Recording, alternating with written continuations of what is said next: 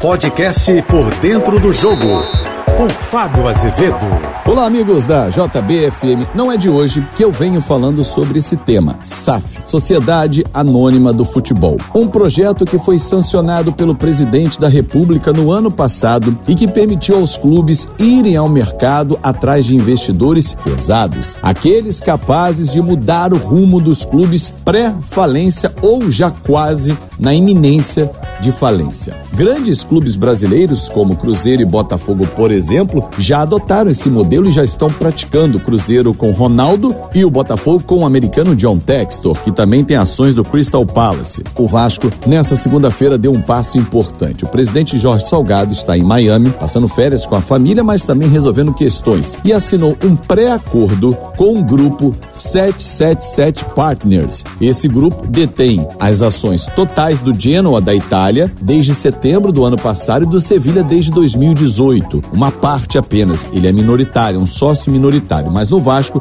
seria majoritário. Por 70% da aquisição das ações da SAF, esse grupo desembolsaria 700 milhões de reais pelo prazo máximo de cinco anos, sendo que um aporte inicial já vai ser enviado de 70 milhões de reais para colocar as dívidas de curto prazo em dia. Sendo aprovada a SAF pelos conselhos do clube e sócios, aí sim os outros 630 viriam ao longo deste ano. Claro que o Vasco vai jogar a Série B, mas já projetando uma volta à Série A e principalmente com um time muito mais forte para disputar grandes títulos. Afinal de contas, eles são investidores. Ninguém coloca dinheiro para perder coloca para ganhar. E esta máxima de investir para ganhar, os clubes hoje não têm mais esse fôlego. Acabou aquele momento romântico do futebol. O profissionalismo impera. E no mundo do futebol tem sido assim. Claro que você que está ouvindo agora o nosso podcast pode pensar assim: ué, mas alguns clubes não partiram para a SAF. No Brasil, por exemplo, Flamengo, Palmeiras, Atlético Mineiro,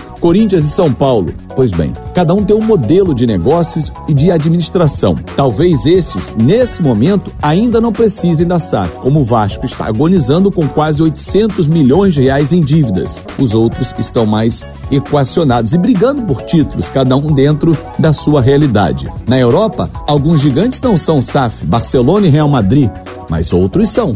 Manchester City, Liverpool, PSG, todos esses têm dono. E os apaixonados torcedores continuam torcedores. Não torcem pelo sheik, pelo dono do clube. Torcem pelo clube. Percebeu a diferença? A paixão pelo clube não vai deixar de existir. Nesse contrato que está sendo feito esse pré-acordo de 70% da venda da SAF, caso seja aprovada, o Vasco vai continuar existindo, a sua identidade visual da mesma forma, o estádio, tudo isso entra na negociação, mas protegendo o patrimônio do clube. E o maior patrimônio sempre vai ser o torcedor. E o investidor sabe bem disso, que ele vai comprar um clube, 70% dele do futebol, com quase 15 milhões, 20, qualquer que seja esse número que você queira denominar, de milhões de apaixonados vascaínos, que já deram inúmeras provas. Eu sou o Fábio Azevedo, a gente se encontra sempre de segunda a sexta-feira no Painel JB, primeira edição, às 8h35 da manhã, e no Painel JB, segunda edição, 5h50 da tarde, nas minhas redes sociais em Fábio Azevedo TV. Uma ótima semana! Você ouviu o podcast Por Dentro do Jogo.